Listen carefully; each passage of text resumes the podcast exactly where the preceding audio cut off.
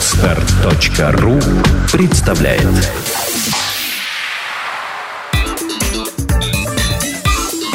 Black and White. Подкаст о практическом пиаре. Здравствуйте, меня зовут Ника Зебра, и вы слушаете подкаст о практическом пиаре Black and White. Это программа для практикующих пиарщиков, руководителей компаний и всех тех, кому интересен мир публичных коммуникаций. Сегодня у нас в студии Наталья Подгорецкая, генеральный директор агентства бизнес-коммуникаций Direct. Здравствуй, Наташа. Здравствуй. Наташа, насколько я понимаю, вы занимаетесь такой штукой, как экспортное сопровождение. Каждый раз, когда я говорю словосочетание, мне хочется сказать экспертное сопровождение, я думаю, я тоже не сильно ошибусь. Что это за зверь-то такой? Да, расскажу поподробнее. По поводу экспертное сопровождение не совсем так. Сразу хочу подчеркнуть, что это не консалтинг. То есть экспортное сопровождение – это когда мы полностью сопровождаем иностранную компанию при входе на рынок. На данный момент у нас 9 отделений, то есть получается, что для каждого отделения это понятие свое. Соответственно, в сопровождение входит маркетинговые исследования, переговоры от имени заказчика, решение всех нюансов, вплоть до поставок, сертификационных вопросов, сопровождение товара, приемки его здесь и распределение по торговым точкам, то есть вплоть до таких моментов.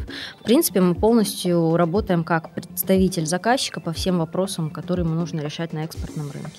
Вообще сама механика работы. Вы скорее отданы на аутсорсинг какие-то функции или вы официально представители со всеми вытекающими из этого обязательствами? Мы официальные представители, абсолютно. Угу.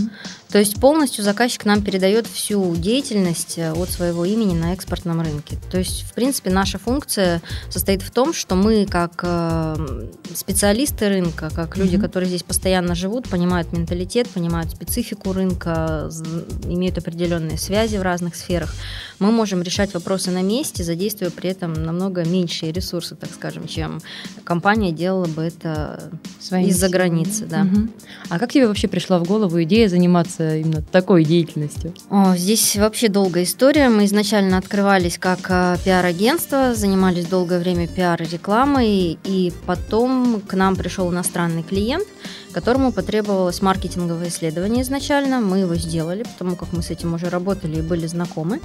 Далее был деловой тур заказчика в Россию, и, собственно, прошли переговоры по части того, а можем ли мы взять на себя переговорную часть, переговорный процесс. Потому что, в принципе, наши пиарщики, наши менеджеры, аккаунт-менеджер на тот момент произвели достаточно сильное впечатление, просто как переговорщики. И заказчик, собственно, на тот момент, я бы сказала, рискнул, потому что это очень крупная европейская компания, которая сотрудничает с такими брендами, как Лукойл, как Statoil в Европе. Они передали нам переговорный процесс. Собственно, на данный момент мы эту компанию вывели уже в российский Лукойл. У нас идет пилотный проект по поставкам уже. И ведем дальше переговоры с Газпромом, с ТНК, с BP, с такими крупными игроками. И ведем их достаточно успешно. Собственно, с этого клиента у нас все и началось. Мне кажется, это путь любого бизнеса, когда что-то пробуется, получается, и дальше уже адаптируется под какой-то процесс стандартный. А насколько это конкурентный рынок? Вы знаете, мы участвовали в сентябре, 26 сентября был Центральноазиатский торговый форум в городе Алматы. Там были представители из 6 стран. Это было около 300 человек. Это именно специалисты, которые работают в сфере экспорта. Мы не встретили ни одного конкурента, который работает по такому же формату, как и мы в принципе. Вот, по крайней мере, юрлиц таких там не было. То есть, если вообще рассказать о том, как компания может прийти на новый рынок, да, чтобы было понятнее, как это обычно делается. Если эта компания крупная и располагает финансовыми ресурсами достаточными, она берет своего собственного специалиста, отправляет его в долгосрочную командировку, ну, как правило, это полгода-год, оплачивает ему все накладные расходы, соответственно, и он осуществляет всю деятельность сам на новом рынке. То есть, он ищет партнеров, он знакомится сам с рынком, он ведет переговоры и так далее. Сколько времени это занимает и насколько это успешно, зависит от разницы в менталитете, наверное, этого человека и нового рынка, потому что много специфики. Второй момент, если компания более мелкая, либо она хочет сэкономить, она ищет человека, который живет в экспортной стране, соответственно, разбирается в маркетинге, может вести переговоры и договаривается с ним на индивидуальные условия. Насколько это успешно, это большой вопрос, конечно. Вот. Как повезет. Да, но, собственно, именно компании, которые занимаются таким сопровождением, я подчеркиваю, не консалтингом, а именно сопровождением, то есть мы своими руками делаем всю эту работу. Таких компаний мы пока не встретили на данный момент. Я верно понимаю, что вы выводите не только зарубежные компании на российские рынки, но и российские компании за рубеж? Да, все верно. Наша схема, в принципе, работает таким образом, что каждое из наших отделений ищет клиентов для других отделений. У нас определенная комиссионная схема, соответственно, у нас обязательно каждого клиента ведут два отделения. То отделение, где присутствует сам клиент, соответственно, если у нас клиент идет из России, значит, у нас есть куратор в России обязательно, проектный менеджер, и есть куратор в той стране, куда идет клиент. Соответственно, два человека вот эти, они являются основными для этого клиента, с кем он контактирует. Если нужно, российский представитель летит с клиентом как в качестве переводчика, он может присутствовать, либо просто в качестве сопровождающего на все переговоры в ту страну. Если это не обязательно, то просто представитель экспортной страны встречает клиента уже на месте и полностью с ним работает. Ты упомянула о том, что у вас есть свои филиалы и представительства. То есть здесь у меня, наверное, даже два вопроса. Это какие-то мини-группы, да, такие вот локальные группы партизан, или это какие-то полноценные офисы? И второй вопрос, как выбирались страны, присутствия которые вы заходили? Да, у нас на данный момент 4 отделения, это 4 полноценных офиса, так скажем, совсем основные. У нас 2, это Рига и Санкт-Петербург, то есть там большой штат, основные, и Рига курирует всю европейскую часть, Санкт-Петербург курирует всю восточную часть. Вот, собственно, 2 остальных офиса, это Китай у нас получается, это Швеция. Вот. И остальные 5 отделений, это пока что по несколько человек, это пока рабочие группы, действительно, на базе которых мы уже будем развивать представительство, если будет в этом смысл. Страны выбирали очень просто, во-первых, по тому, что запрашивают сами клиенты. Но Рига, Санкт-Петербург у нас сформировались стихийно, потому что основной партнер мой живет в Риге и там работает, и, собственно, оттуда работает со всей Европой. Все остальное это по запросам клиентов. То есть мы видели, какие страны интересны, мы увидели большой интерес к Казахстану в связи с единым таможенным союзом сейчас. К скандинавским странам тоже очень большой интерес. Финляндию мы охватываем, в принципе, отсюда. Но это партнер у нас есть в Финляндии. В Швеции мы присутствуем стационарно. Вот, и работаем оттуда. Ну и, соответственно, сейчас мы развиваем еще другую группу европейских стран. Там идет постепенная работа. Украина, естественно, всегда была интересна. Также мы ее взяли уже и вот открыли в конце октября отделение в Китае, начали там работать. Ну, собственно, так. Если не секрет, откуда берутся клиенты? Как получить нового клиента?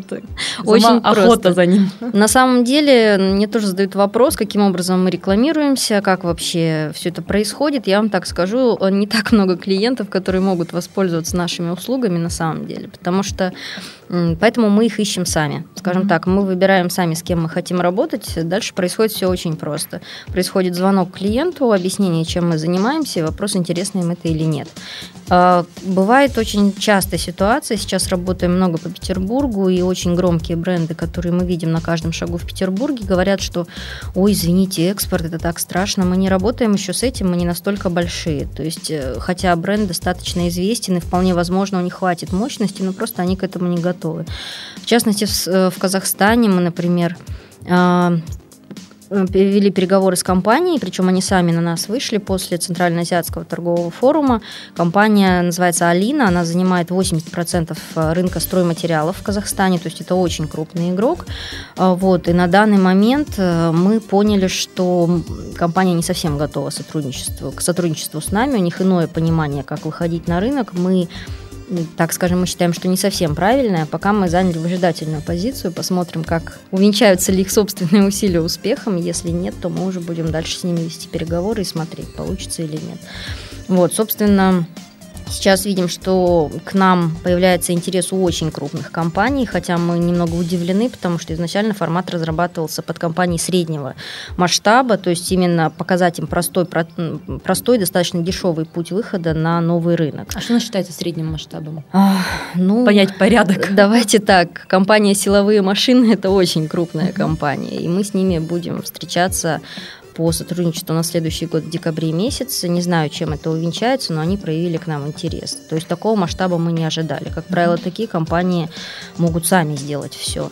Собственно, среднего масштаба, я не знаю, производственные компании, например, местные, ПИД-продукт, например, компания, скажем, среднего масштаба, я так считаю. То есть ну, силовые машины — это миллиардные обороты. Да, да, все верно. Ну вот, собственно, мы на них ориентировались. Европейская средняя компания тоже, она может работать во многих странах, но это может быть небольшой заводик со стабильным каким-то оборотом, ну, стоящий плотно на ногах и имеющий стабильную прибыль ежемесячно. Ну вот, собственно, ограничивающийся там несколькими, может быть, тысячами евро в месяц, например, да, чистой прибыли. Это считается средняя компания, и на них мы изначально ориентировались. То есть они могут вложить достаточно серьезную сумму, рискнуть, ну, допустим, на первую экспортную поставку, в которой они могут быть не уверены. Вот. Ну, собственно, они должны ее оплатить изначально сами полностью и должны иметь эти деньги, ну, собственно, свободными. А если мы говорим вообще о каком-то порядке цен, ну вот, допустим, да, послушает наш подкаст какой-нибудь мальчик, который прошел обучающий курс бизнес-молодости, скажет: точно, Китай, сейчас все хотят работать с Китаем, вот и я буду, поэтому позвоню-ка я Наталье и спрошу, во-первых, не могу ли я случаем быть каким-нибудь партнером компании, которая захочет выходить на российский рынок, желательно, конечно, с Китая, а во-вторых, может ли мне Наталья сделать какой-либо маркетинговый анализ товаров, которые популярны в Китае и имеют потенциал выхода на Россию? Что ты ответишь этому товарищу? Значит, по поводу сотрудничества с нами стандартный формат: резюме, собеседование, проверка боем и дальше смотрим. По поводу стоимости услуг и вообще формата услуг, ну, скажем так, у нас 3 этапа взаимодействия с клиентом. Если клиент к нам приходит и говорит: я, например, произвожу мед, я хочу, например, в Китай. Мы говорим: хорошо. Первое, что мы делаем, мы идем в Китае в магазины, фотографируем, ну, порядка 10-20 фотографий, делаем меда в Китае, с ценами, с тем, как он выложен, вообще показываем. И, собственно, клиент смотрит. Вообще может получиться такая ситуация, что товар в новой стране, допустим, стоит столько же, сколько у него по себестоимости. Он, в принципе, не сможет туда войти. Это тоже возможно. Поэтому первый шаг мы делаем бесплатно. Мы не считаем нужным брать за это деньги, в принципе. Если клиент видит, что есть какая-то вилка, то есть он может вписаться, допустим, хотя бы в премиум-класс, то дальше у нас уже начинается коммерческое сотрудничество. Первый этап – это маркетинг. По цифрам, скажем так, дешевле, чем за 1000 евро мы не делали исследования еще. Я говорю именно об одной стране, да, соответственно. Если это Россия, то обычно мы берем Московскую область, северо-запад. Если нужно, то мы берем Сибирь еще, но тогда ценник, естественно, увеличивается пропорционально, так скажем.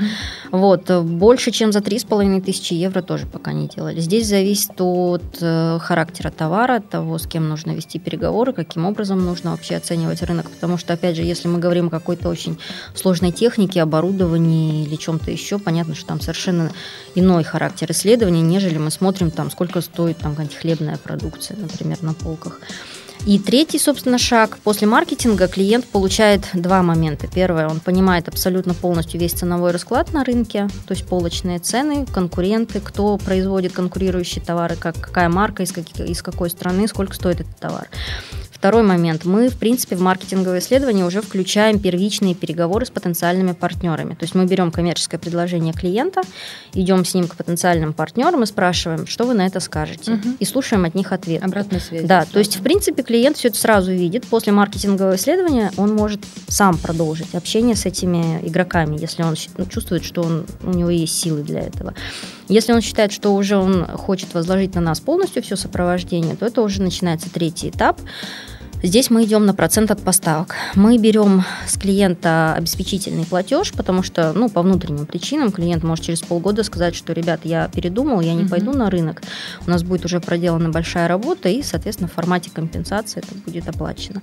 Вот. А так мы идем на процент от поставок, когда поставки начинаются, мы компенсируем этот первый обеспечительный платеж с первых поставок, и по факту клиент, ну, получается, платит нам голый процент в результате.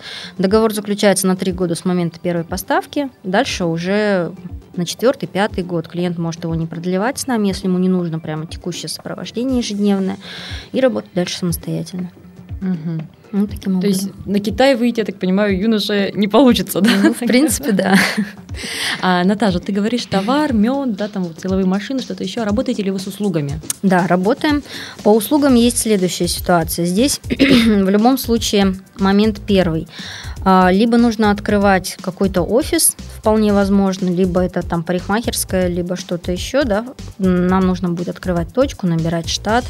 формировать какое-то представительство стандартное, открывать юрлицо, все это мы делаем. То есть мы работаем с банками, мы работаем с бухгалтерскими компаниями, то есть, в принципе, все это мы можем сделать. Мы сотрудничаем с университетами, с крупными порталами, которые занимаются подбором персонала, то есть все это без проблем, это все можно организовать. Второй формат – это франшиза. В франшизе у нас есть очень сильные партнеры, которые занимаются как ее разработкой, так и продажей. Вот. И сейчас мы берем один пилотный проект, компания Mailigen, с ними подписан договор окончательно, уже согласован и подписан на этой неделе. Это очень крупный игрок. У нас мы видим конкурента, это компания Печкин.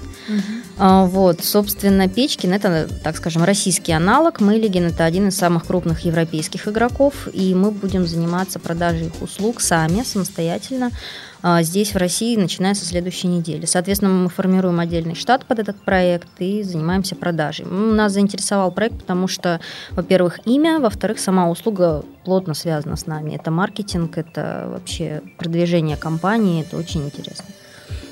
А обычно компании каких секторов интересуются вами? В основном это производственники всего чего угодно. То есть сейчас у нас был запрос, вот буквально вчера я приехала из Риги, сейчас у нас там начались переговоры с производителем детской одежды, с производителем газовых котлов, еще какое-то оборудование там было, пищевые продукты очень много, потому что они понимают, что рынок у нас достаточно насыщен, но качество у нас страдает, конечно, поэтому они пытаются войти с дорогими продуктами, но с качественными. Вот, соответственно, в основном это ближайшие страны, потому что они понимают, логистика занимает достаточно существенное количество времени и денег, и поэтому Прибалтика – это вот как раз горячая сфера интереса. Они хотят все в Санкт-Петербург, это удобно и по морю, и по земле, и, соответственно, они здесь часто бывают, лучше знают нас и меньше боятся, скажем так. А если говорить о каком-то продвижении на территории России, возможно ли заказывать, например, такие услуги не выдвижение вот на Запад или на Азию, а российской компании заниматься продвижением ее же в регионы? Да, это мы тоже делаем, это мы тоже берем. Очень часто компания, например, производит в Питере, поставляет в Москву, и этим ограничивается. Мы можем брать ту же Сибирь, учитывая, что сейчас есть таможенное пространство из Сибири, мы очень легко выходим на Казахстан, на восточный, например, то есть это вот поэтапно, так пошагово. В принципе, здесь география, там государство это или это регион какой-то, или это область какая-то, это не имеет значения никакого, потому что для России Москва это одно государство, Новосибирск это уже другое государство по факту, и по рынку, и по рекламе, и по всем моментам. Понятно, что если у нас есть какой-то крупный игрок, как Газпром или Лукойл, они есть везде, и с ними проще общаться, и с другой стороны тот же Лукойл, например, мы с ними отдельно общаемся в Москве и отдельно в Санкт-Петербурге, потому что у них автономные офисы, и все совершенно по-разному, и везде индивидуальные условия. А если мы говорим об адаптации вот всей маркетинговой и рекламной политики, даже на территории России, понятно, что то, что работает в столицах, регионы еще к этому не пришли. Работает, да. А если ты еще и город не миллионник, то там совершенно другая история, и там те же социальные сети далеко не столь популярны. А если вы занимаетесь адаптацией, как вы выясняете потребности в регионах? То есть даете ли вы на аутсорсинг какое-то местное агентство, или это какие-то региональные фокус-группы, что-то подобное? На самом деле у нас сейчас есть по одному представителю в Челябинске и в Новосибирске. Эти люди пока решают локальные задачи, потому что у нас на регионы запросов пока не так много, и на базе этих людей мы хотим дальше развивать полноценные представительства. Соответственно, если это разработка рекламной кампании, она осуществляется нашими партнерами и отдается уже, собственно, в работу местным рекламным агентствам. Мы курируем из Санкт-Петербурга полностью их работу, то есть они являются, так скажем, техническими подрядчиками в данном случае. Вот, но весь маркетинг полностью, все-все курируют вот эти экспортные менеджеры. А на твой взгляд, с какими типовыми проблемами чаще всего сталкиваются компании, выходящие на российский рынок? Ой, проблем на самом деле много, конечно. Я начну с списком, да? Да, можно по списку. Значит, первый момент – это сертификация, которая сейчас очень сильно меняется в связи с таможенным союзом, и там отдельная ситуация, там где-то еще устаканивается весь этот процесс, но это все решается, и наши партнеры по сертификации, естественно, все эти моменты знают. Ну, где-то это происходит достаточно долго, что-то приходится менять иногда в производстве, чтобы товар прошел сертификацию, делать отдельную линию на Россию. Ну, в принципе, я думаю, что это временно, это все сейчас как-то придет в порядок. Второй момент – это менталитет, то есть мы очень много раз сталкивались с тем, что компания как пытается сама выйти иностранной на российский рынок. Она, допустим, обращается к нам, говорит, как вы работаете, мы им объясняем, и говорит, мы это все сами можем, сейчас мы сами все сделаем. Через месяц они нам звонят, говорят, вы знаете, мы прозвонили все компании, которые смогли найти в России по своей сфере, вот по вину у нас была такая ситуация, то есть они искали себе дистрибьюторов, прозвонили всех-всех-всех от Владивостока и до Санкт-Петербурга, и они очень плохо поняли, что им ответили, в принципе, практически все. То есть они нам прислали очень красивую табличку в Excel, где были все контакты, названия, кому что когда отправлено, какой ответ получен. В результате они где-то месяц этим занимались, потом нам это все прислали, сказали, ребят, давайте все-таки мы что-то у нас не получается. Мы взяли тот же самый список, прозвонили, отправили те же самые материалы, и у нас примерно через 3 недели был уже организован деловой тур и первые переговоры. То есть здесь менталитет очень сильно влияет. То есть вот даже в Латвию я езжу очень часто и выступаю там на самых крупных площадках в палате предпринимателей.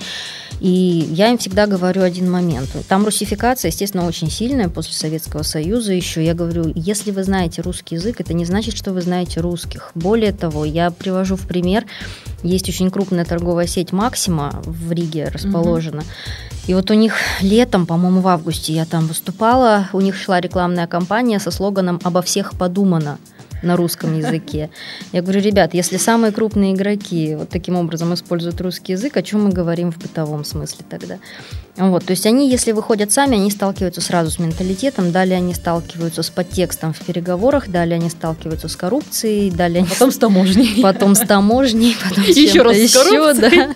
В общем, очень много, конечно, моментов. Если мы ведем переговоры здесь на местах, то мы снимаем очень много этих факторов, естественно, просто потому что мы знаем, как вести переговоры и как все это делать. А если российская компания выходит на зарубежный рынок, чего ей следует ждать?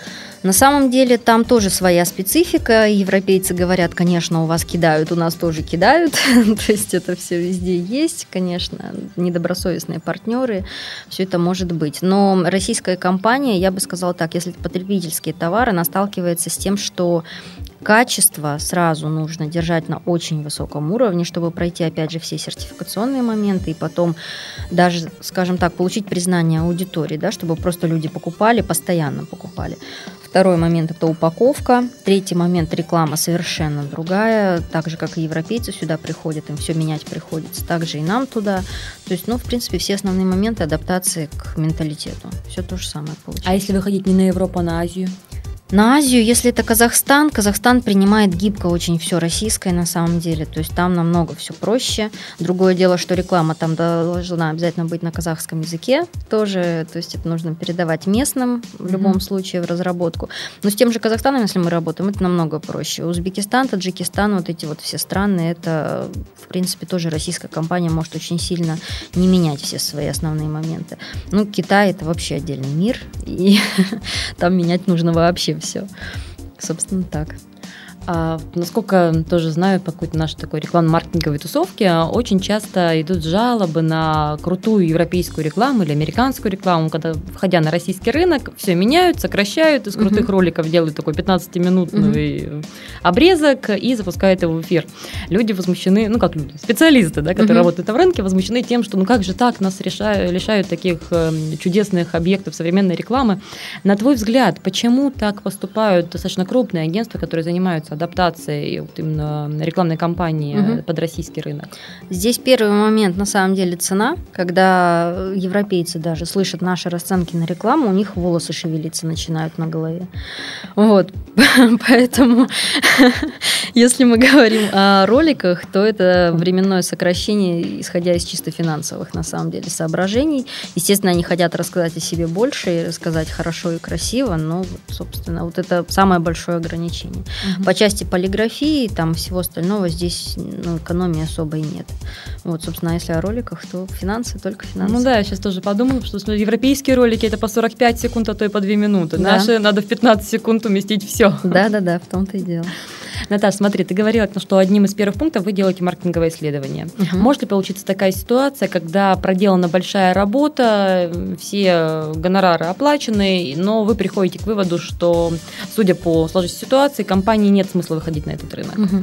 Да, может быть такая ситуация, но, скажем так, не то, что мы даже принимаем решение, сама компания может принять такое решение. У нас недавно была ситуация, и сейчас ведем переговоры с этим клиентом. Это производитель детского термобелья из Европы. Мы проводили здесь исследования и поняли, что ниша есть. Да, есть, и можно войти, и с ценой можно хорошо, собственно, встать на полку. Но объем поставок будет небольшой, это сразу понятно. У нас специфика потребления такого товара есть, и, собственно, поставки будут, но они будут небольшие, клиенту сразу это заявлено.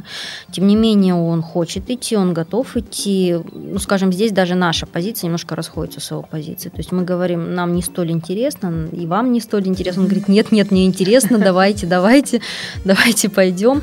Ну да, такое может быть, потому что маркетинговое исследование может показать какие-то барьеры, которые незаметны вообще со стороны, и так как мы говорим со специалистами, с экспертами рынка, узкого рынка, они могут нам какие-то моменты сказать, о которых со стороны вообще человек не знает, и тем более иностранец. Компания может сама принять решение, что нет, мы не пойдем на этот рынок.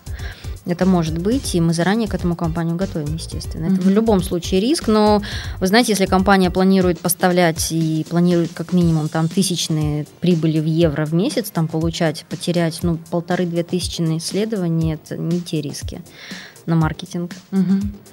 Обычно клиенты хотят комплексный какой-то подход или разовые услуги? Нет, мы разовые на самом деле вообще предоставляли очень редко, потому что клиент сначала начинает с нами работать, понимает, что лучше ему переложить все на нас, тем более, когда он видит маркетинговое исследование, ему нравится подход, он видит, что все подробно, что все сделано как для себя, что он полностью понимает весь расклад, и он понимает, что проще ему снизить риски и там выплатить нам энную сумму какую-то, которая и так, в принципе, уже заложена в поставке, и когда мы исследуем, мы понимаем, какую вилку по цене мы видим и сколько мы можем заложить своей комиссии на товар, на которую мы работаем, на эту комиссию. Вот, поэтому он считает, что свою прибыль он все равно получает, и проще ему отдать нам часть комиссии и минимизировать все собственные риски. А разовые услуги, консалтинг, я вам так скажу, ну, консалтингом мы ограничивались на том моменте, когда клиент приходит и говорит, вот вы знаете, я не знаю, на какой рынок мне вообще пойти, там в Швецию или там в Прибалтику или куда-то еще. Вот мы консультируем, он уходит думать, там, а потом либо он понимает, что ему нужно, и он приходит уже за услугой, либо он понимает, что ему не нужно. То есть вот в таком формате был консалтинг, но, естественно, бесплатный. Вот, а разовые услуги нет, не было. То есть бывает, что мы можем остановить процесс там, после маркетингового исследования, но, собственно, нет, больше ничего не было. Да, сейчас тоже возник вопрос, есть ли какая-то разница в подходе к самим исследованиям вот, маркетингового плана, к тому, какие блоки включаются, или сам подход по проведению, если мы говорим вот о разнице менталитетов и о разных странах, в которых вы делаете эти исследования? Да, есть такой момент, то есть, допустим, очень часто для стран со специфическим менталитетом, типа Китая, типа Казахстана, например, мы делаем фокус-группы часто. В принципе, это у нас обычно не предусматривается, то есть мы, в принципе, видим по аналогичным товарам, как они покупаются и покупаются ли вообще. Например, по Казахстану, я сама там жила 10 лет, и я знаю специфику, то есть, например, если вы выходите туда с молочным продуктом, вам в любом случае придется делать фокус-группу, потому что для нас вот в Европе, в России уже считается полезное молоко, например, это молоко с жирностью там 1,5%, 1%, то есть не очень жирно. Для казахов вот 5-6% это вот самое оно, потому что у них своя специфика потребления таких продуктов, и они пробуют на вкус, им надо понять, вкусно-невкусно, там, например, у них национальный напиток, это чай, ну, вот они очень часто пьют чай там с молоком, да, и опять же здесь вкусовые качества очень серьезно влияют, их национальные продукты мы не понимаем по вкусу очень часто, русские не понимают даже, поэтому там нужно проводить такого характера. То есть здесь мы смотрим, в принципе, на потребность, смотрим на то, как товар потребляется и стараемся учесть все нюансы, которые могут так или иначе повлиять на его продажи, либо там на приемлемость аудитории. Если человек собирается сам делать какое-то исследование, как ему понять, насколько его товар требует проведения фокус-группы, достаточно такого поверхностного анализа цены, спроса, там, насколько все это история эластична? Но мы в любом случае говорим, что все основные моменты, которые мы рекомендуем, то есть это полный анализ рынка, это второй блок, это беседа с экспертами, мы обычно берем 5, 6, 7 экспертов в любом случае, чтобы услышать разные мнения и разные оценки, потому что, опять же, у кого-то свой бизнес, специфика своего внутреннего бизнеса одна, у кого-то другая, кто-то нам скажет, ваш товар ни в коем случае не пройдет на рынок, другой скажет, дайте 2, соответственно, надо услышать все позиции. И второй момент по поводу дополнений к маркетинговому исследованию. У нас в любом случае есть местный представитель, который понимает менталитет, он живет долгое время в стране, в частности, нашего представителя, который сейчас руководит отделением в Казахстане, мы ждали 2 года, пока он вернется из Австралии, он там учился, и, собственно, дождались и начали работать. Он очень хорошо знает язык, он там всю жизнь жил, собственно, вот, учился, уезжал только на 2 года.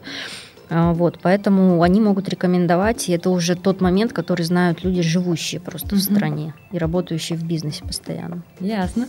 Наташа, и теперь наш блиц-опрос, то есть вопросы, которые мы задаем всем нашим гостям. На твой взгляд, лучшая книга по специальности? Я бы отметила, наверное, все, что связано со Стивеном Кови. Это, наверное, не столько по специальности, но я, в принципе, сейчас больше читаю такую литературу общеделового плана.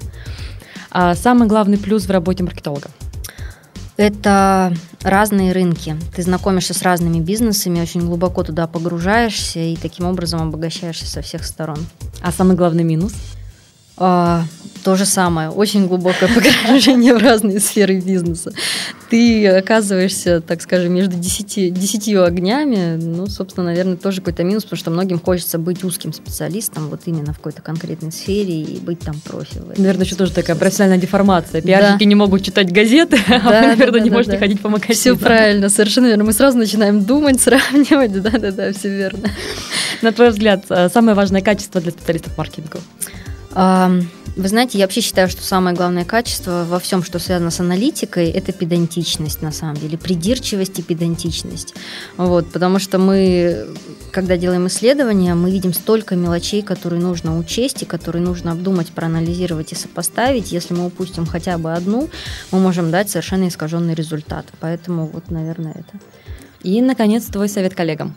Мой совет коллегам – повышайте профессиональный уровень, мы будем вас ждать на международном рынке, мы хотим видеть конкурентов. Так ехидно прозвучало. Да-да-да, мы хотим видеть конкурентов, мы хотим соревноваться на самом деле, потому что сейчас мы исходим из того, что кажется нам оптимальным, идем, а все-таки хочется с кем-то себя сравнивать.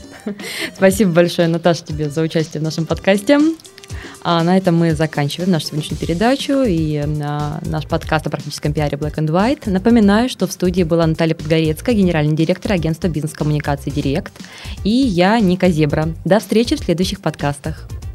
Сделано на podster.ru. Скачать другие выпуски подкаста вы можете на podster.ru.